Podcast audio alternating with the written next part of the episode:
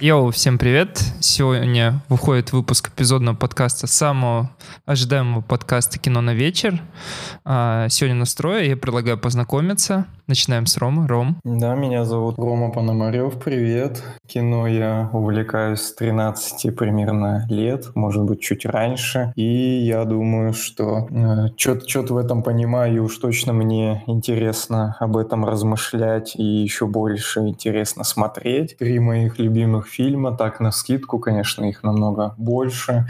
Это «Матрица», «One Love» навсегда, первое место. Можно выделить э, фильмы Триера, ну, наверное, самое, самое основное — это «Догвиль», потому что самый такой, возможно, известный и э, знаковый фильм для него, как мне кажется. А третий фильм выделить уже сложнее, потому что на третье место всегда хочется сразу на последнее, да, третье место поставить. Множество всего, а, ну пусть будет корпорация святых моторов сегодня, раз я о нем помнил. Огонь, а что по поводу сериала любимого? А, точно самый любимый сериал, как это не парадоксально, это Breaking Bad, э, как он по-русски даже уже и не помню, но для всех он Breaking Bad. Самая, самая попса, но тем не менее это действительно сериал, который целостно все, все свои сезоны, если объединяет, то это становится большим, огромным кино.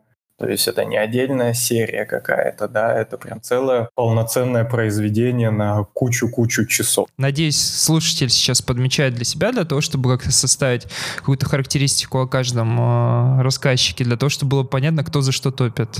Саш, давайте перейдем к тебе. А, да, спасибо.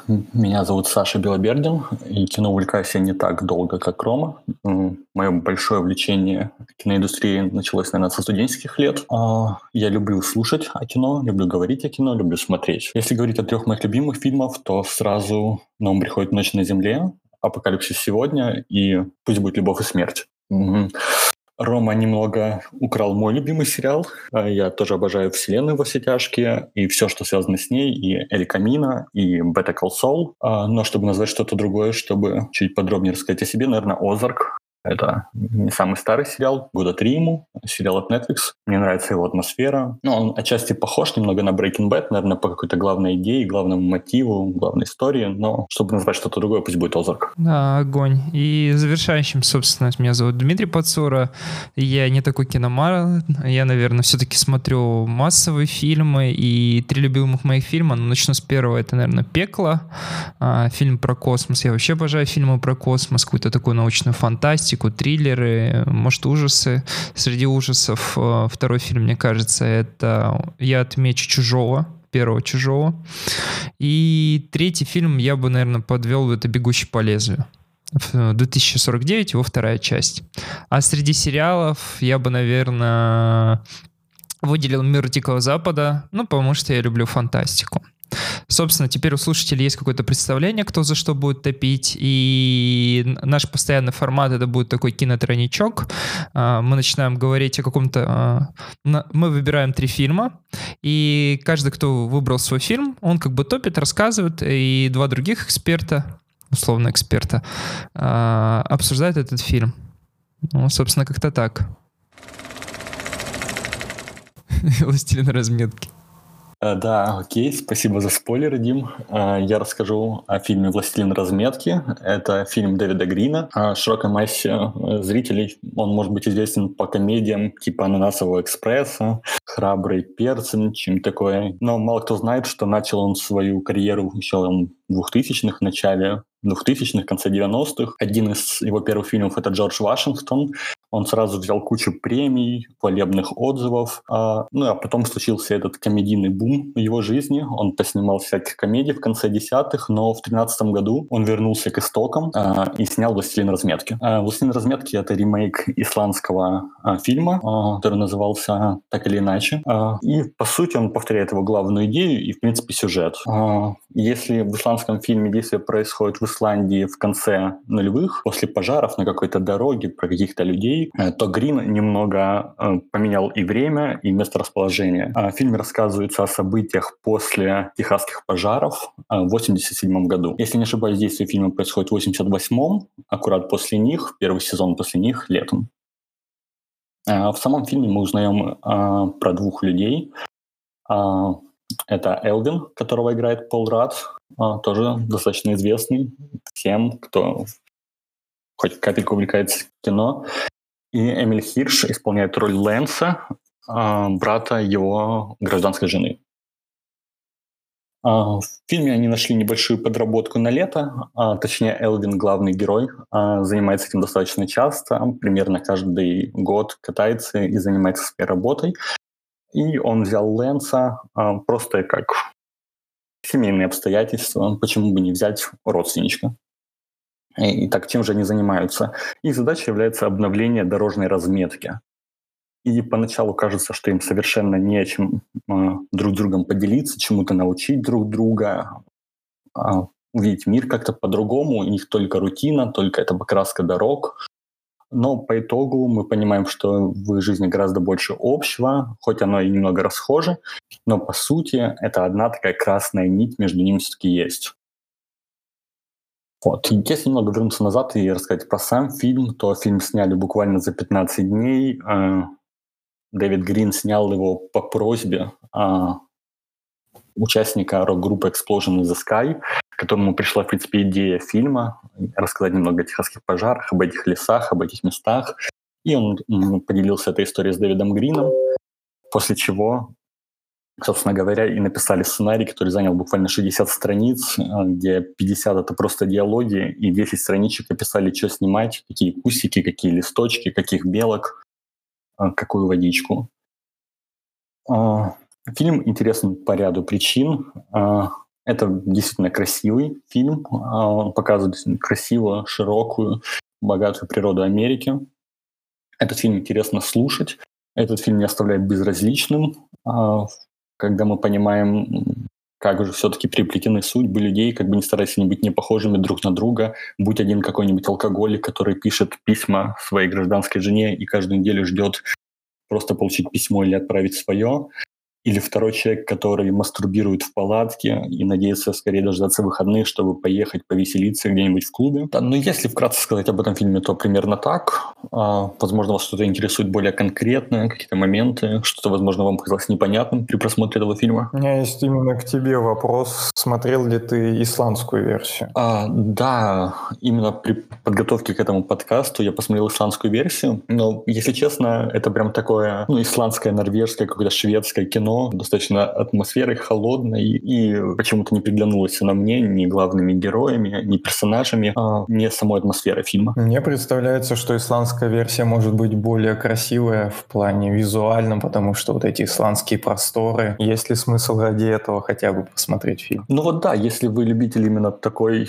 атмосферы, таких ощущений, исландского холода, а, то, возможно, вам понравится этот фильм. То есть ничего плохого в этом фильме сказать не могу. То есть все те же разговоры, все те же виды, но просто не мое кино. Мне кажется, что среднестатистическому зрителю в ремейке, да, о котором как раз мы разговариваем, может смутить наличие Эмиль Хирша и особенно Пола Рада. То есть, когда ты видишь, что в касте главную роль играет Пол Рад, ты сразу относишься к этому кино не очень серьезно в силу амплуа этого актера, да, который сейчас там заморался в Марвел, а до этого в основном играл комедийные роли.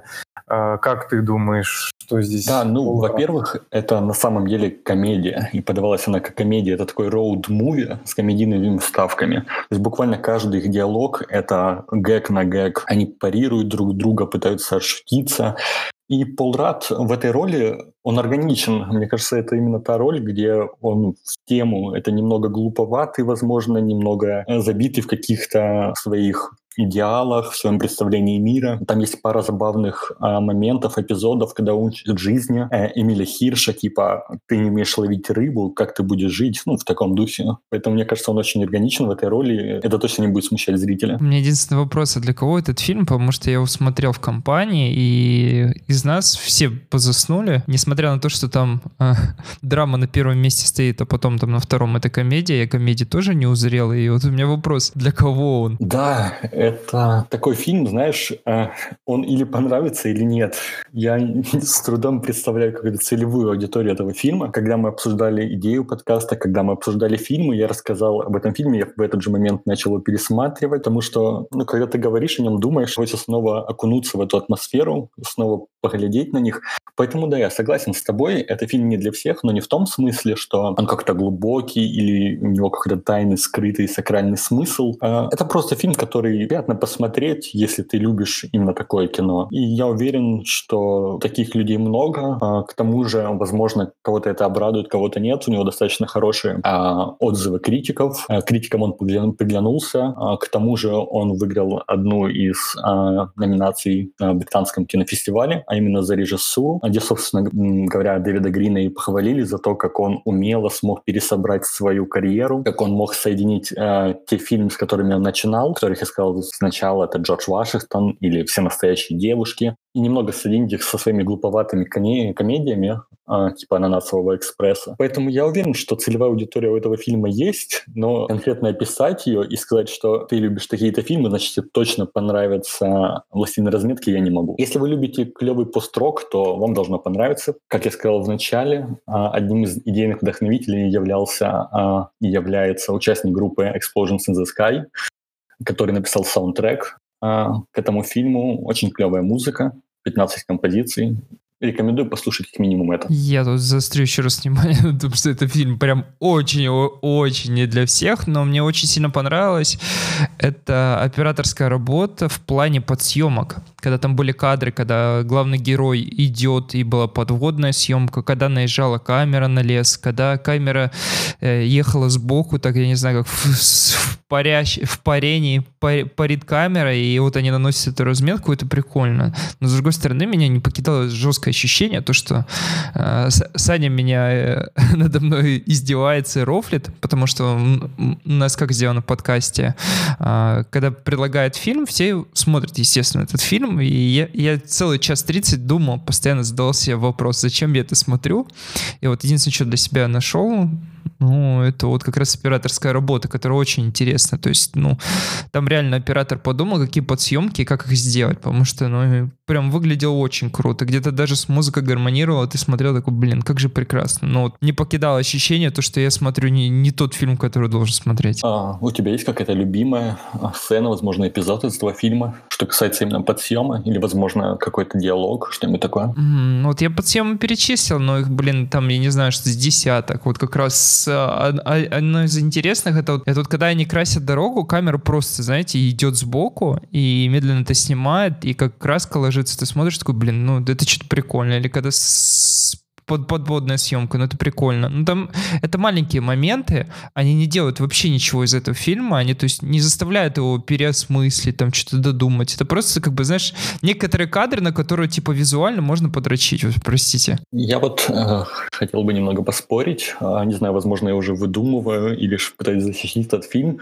Э, возможно, ты помнишь момент, когда главный герой получает э, письмо от своей жены, потом у них телефонный разговор, который сопровождается фантастическими кадрами дороги. Просто быстро снимается дорога, э, просто как будто камера едет по дороге, и мы видим только полотно дорожное, которое как раз без этой самой разметки мы не видим, чтобы что-то красилось или наводилось. То есть на протяжении всего фильма, когда главный герой рассуждает о своей жене, они как раз наносят разметку, он строит свои планы на будущее, строит свою жизнь, так называемый путь от точки А к точке Б какой-нибудь. А когда происходят всякие события, уже не такие веселые, мы видим пустую дорогу, мне показалось это очень клево, под очень классную музыку. Да, ты привел очень классный пример. Но количество этих кадров, оно маленькое. Типа при хронометраже, сколько он там, 94 минуты, у тебя всего там 2-3 минуты, ну вот, вот этих подсъемок. Причем ты перечислил самую длинную, знаешь, такую на протяжении 20 секунд или там 30 даже, угу. сложно посчитать. Но, блин, вот у тебя, давай вычтем из 94 там, минут 4 даже минуты. У тебя остается еще 90 минут, и у тебя остается 90 минут какого-то такого, знаешь, ну как по мне, просто trash talk а или каких-то невероятных вещей, типа типа, чтобы нам показать то, что они разные, типа, один дрочит, другой спит. Ну, come on, ребят, ну, чего этот фильм? И, и тут интересно то, что у нас в подкасте абсолютно разные, типа, люди. Я так понимаю, вы даже с Рома будете сейчас конкурировать в следующих фильмах, потому что, ну, типа, каждый смотрит свое какое-то кино. Вот я смотрю кино, которое масс-маркет, ну, как я считаю, масс-маркет, который каждому зайдет. И вот этот фильм, он низкобюджетный, и со стороны, типа, он вообще не на масс-маркет, а он именно на любителя. Если ты, наверное, посмотришь 15 минут фильма первый, и тебе это нравится, мне кажется, надо смотреть. Но если ты 15 минут уже не осиливаешь, мне кажется, надо выключать. Это вот мое мнение, и я хочу прям четко на нем наставить, потому что, типа, нельзя мучить себя фильмом. Да, а этот фильм, он как раз мучает. Он, он такое лайтовое повествование. Возможно, бы его можно было сделать масс-маркетом, если туда добавили комедии. Комедию поставили на первый жанр. Но тут комедия и драма, и нужно выбирать, потому что, ну, комедийная драма — это всегда будет комедия. А драма к драме комедия не прилипнет никак тоже. Вот и, тут из комедии, ну, пару моментов тоже. Но это, это драма. Да, тут согласен с тобой, как я и сказал, что это фильм на какого-то своего зрителя, которого трудно описать. И действительно, если тебе понравится этот фильм, то понравится он тебе надолго и понравится по всем статьям. Если нет, ты прав, это будет заметно буквально на седьмой-восьмой минуте. В принципе, все основные события покажутся. То есть люди ходят и красят дорожное полотно. Вот. Я Но думаю, прежде, что чем... тут очень, очень коротко можно выразить мысль, что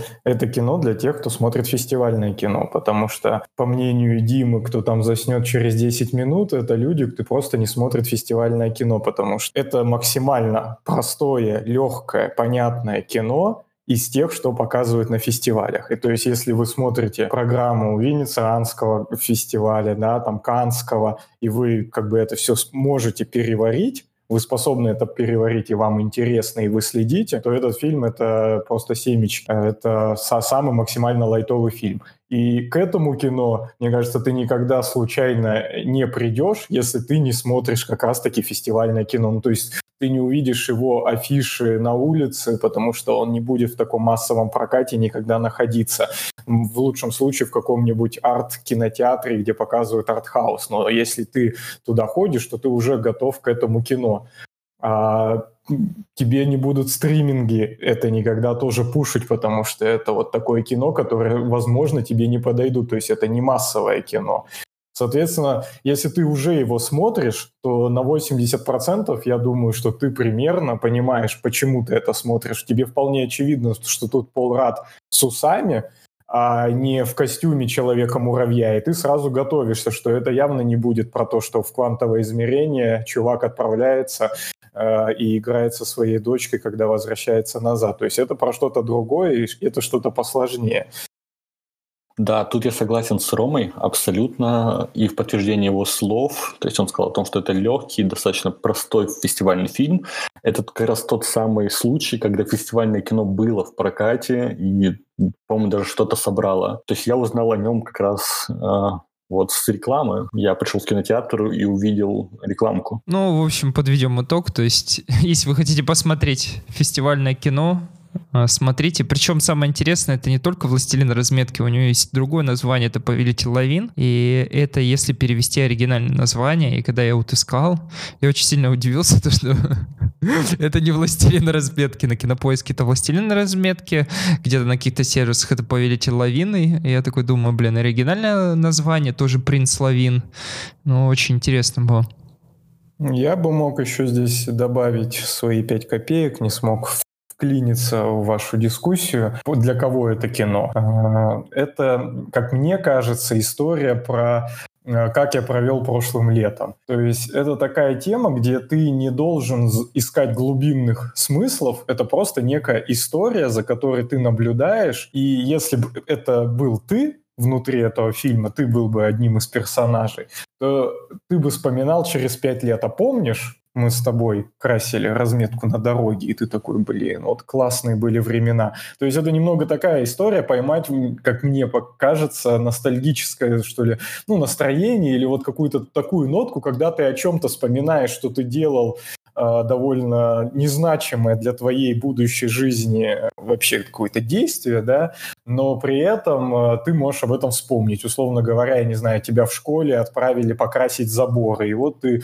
половину лета занимаешься тем, что красишь забор, и сейчас конкретно как бы для тебя это ничего не значит, но через пять лет ты начинаешь вспоминать, и это не то, что ностальгия, да, но это какое-то вот определенное такое чувство, что вот это было со мной. И это просто вот такая история, как чуваки чем-то занимались какое-то количество времени, и ты можешь э, через призму их восприятия этого всего тоже окунуться в этот момент, что как будто вот ты после каких-то там пожаров красил дорогу. А, если вам понравилось то, о чем мы говорили, если вам понравилась идея фильма, то ищите ссылку в описании. Фильм называется «Повелитель лавин» или «Властелин разметки». Приятного просмотра.